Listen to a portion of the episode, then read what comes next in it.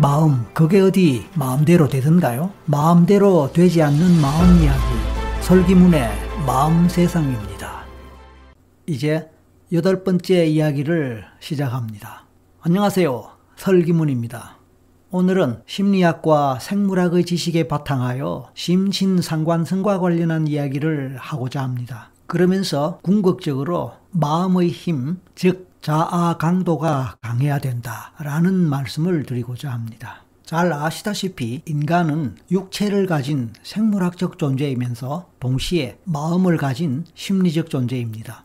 그리고 그 생물학적 차원과 심리적 차원은 밀접하게 관련되어 상호작용을 합니다. 그리고 마음의 작용이 신체적 반응으로 나타나며 신체의 감각적 경험이 마음에 영향을 미치고 특정한 형태로 마음을 만들어내기도 합니다. 이러한 관련성을 심신상관성, 영어로는 Mind Body Connection 이라는 말로 설명할 수 있습니다. 사실 마음이란 것은 추상적이어서 증명이 쉽지 않고 객관적이지 않습니다. 이에 비해 몸의 작용은 객관적인 증명이 쉽습니다. 과학의 생명은 바로 그 객관성이며 증명 가능성입니다. 그러므로 과학을 기반으로 하는 의학은 객관적인 증명이 가능한 몸을 대상으로 할 수밖에 없습니다. 이에 비해 마음은 증명이 어렵기 때문에 오랫동안 과학 분야에서는 무시되거나 소외되었고 의학에서도 거의 다루어지지 않게 되었습니다. 하지만 마음이 뇌와 밀접한 관련이 있기에 뇌과학을 중심으로 하는 신경과학이 발달하면서 의학에서의 마음에 대한 관심이나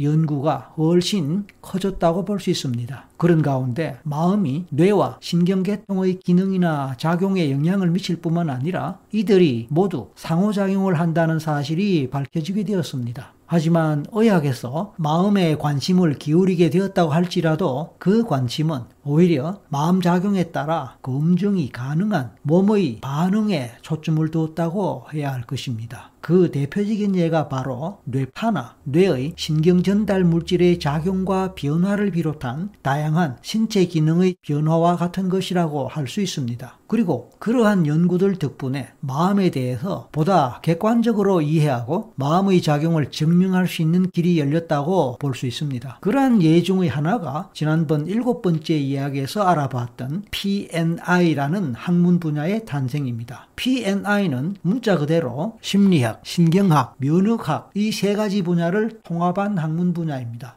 이 분야는 단일의 학문적 차원에서만 연구될 수는 없는 것입니다. 오히려 여러 인접 분야의 학문들이 상호 협력하는 학제 간 연구가 되어야 가능한 것입니다. 이상과 같이 보았을 때 우리가 마음을 좀 더 잘 이해하기 위해서는 심신상관성의 원리와 작용에 대해서 특히 뇌와 관련한 인간의 신경계에 대해서 좀 더 구체적으로 알아보면 좋을 것입니다. 일단 신경계라고 할 때 크게 중추신경계와 말초신경계로 구분할 수 있습니다. 중추신경계에는 대표적으로 뇌가 포함되기에 그 중요성을 잘 짐작할 수 있을 것입니다. 말초신경계는 체성신경계라는 뜻과 자율신경계가 포함됩니다. 감각신경이니 운동신경이라는 말, 이들이 곧 체성계통에 속하는 두 가지 신경에 해당한다고 생각하면 좋을 것입니다. 한편 자율신경계에는 교감신경계와 부교감신경계가 있는데 사실 이 부분이 스트레스와 밀접하게 관련되기 때문에 이에 대해서 좀 더 구체적으로 살펴볼 필요가 있습니다. 자율신경이란 것은 자신의 의지와 상관없이 작동하는 신경이란 뜻으로 이해하면 좋을 것입니다. 바로 그런 이유 때문에 자율신경은 통제가 어렵습니다. 좀 더 직접적으로 얘기하자면 이것은 무의식적 작용이며 무의식에 의해서 조절된다고 할 수 있습니다.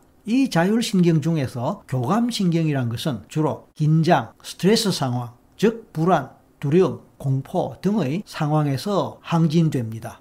교감이란 말은 한자말로 교류한다고 할 때의 교자와 감정을 말하는 감자로 구성됩니다. 그래서 쉽게 감정이 통한다는 의미로 이해하면 교감이란 말을 기억하기가 좋을 것입니다. 감정이 통한다는 말은 곧 민감하다는 의미로 이해될 수 있습니다. 그래서 성격이 예민한 사람들의 경우에 쉽게 특정한 감정을 잘 느끼고 감정에 잘 빠지고 감정에 잘 휘둘리기 쉽습니다. 다시 말해서 교감 교감신경이 민감하게 작용한다는 뜻입니다. 반면에 예민하지 않은 사람들은 교감신경의 작용이 아무래도 느리거나 둔합니다. 그래서 감정을 잘 안 느끼거나 감정에 휘둘리는 일도 잘 없지요. 한편 부교감 신경은 교감 신경의 반대에 해당합니다. 그래서 부교감 신경은 이완, 편안함, 휴식 등의 과정과 관계됩니다. 흔히 교감신경이니 부교감신경이니 할 때 이 용어 때문에 오해를 하는 경우가 있습니다. 부교감신경이라고 하니까 우리가 일상에서 계급이나 지위적 차원에서 자주 사용하는 용어인 부자 때문에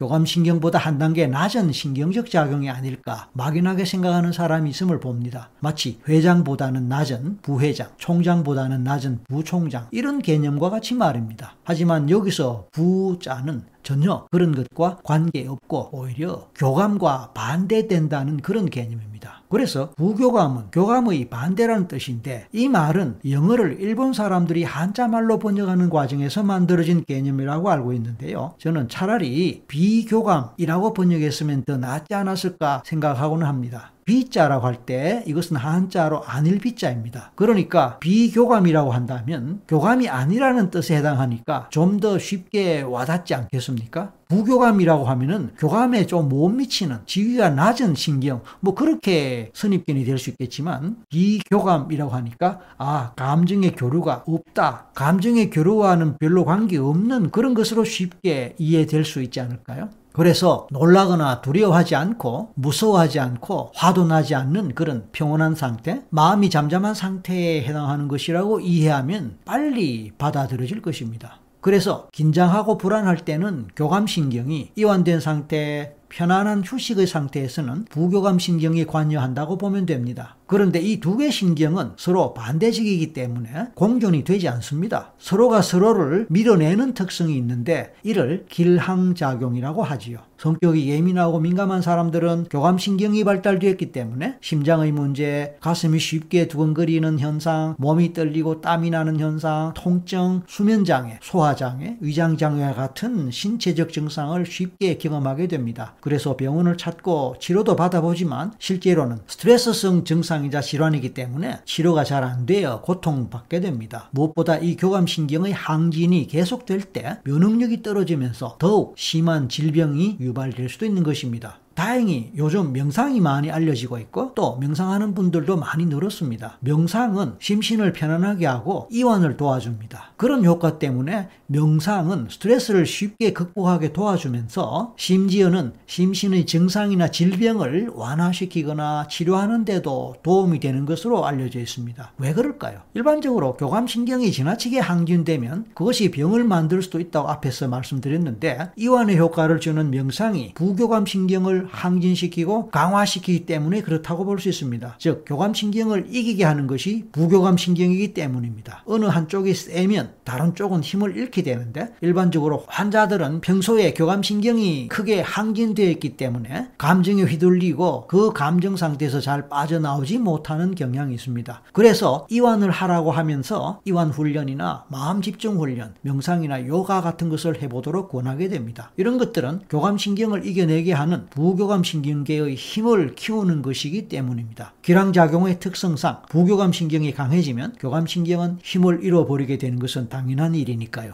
여기서 중요하게 생각해야 할 것은 곧 마음의 힘입니다. 이것을 심리적 면역력이라고도 할 수 있는데요. 심리학에서는 자아 강도라고도 합니다. 그러니까 이 자아 강도가 강하다면 비록 교감 신경계가 항진되더라도 그것을 얼른 부교감 신경이 작동할 수 있도록 마음을 조절함으로써 교감신경계를 죽여버릴 수도 있습니다. 하지만 그 마음의 힘이란 것은 무의식적인 것이며 선천적인 특성이 강하기 때문에 일반적으로는 조절이 쉽지 않다는데 어려움이 있습니다. 다시 한번 강조하지만 어차피 신경작용들은 무의식적으로 이루어지기 때문에 의식적으로는 조절이 어렵습니다. 그래서 필요한 것이 바로 최면입니다. 최면은 우리의 무의식을 조절하고 무의식의 힘을 길러주며 마음의 힘, 즉 자아 강도도 강화시킬 수 있는 것이기 때문에 일상에서 조절이 어려운 교감신경의 작용을 쉽게 조절하는 데 도움이 됩니다. 최면이 단순히 이완을 돕는 것은 물론이지만 근본적으로 마음의 힘을 강화시킴으로써 무의식에 억압되어 있는 스트레스의 원인을 제거하거나 치료한다는 면에서 그 가치가 큰 것입니다. NLP도 마찬가지입니다. 대부분의 사람들은 이런 용어를 처음 들어봤을 수도 있지만 이것 또한 무의식을 심도 깊게 다루면서 몸과 마음의 증상이나 문제를 쉽게 치료하기 때문에 최면과 더불어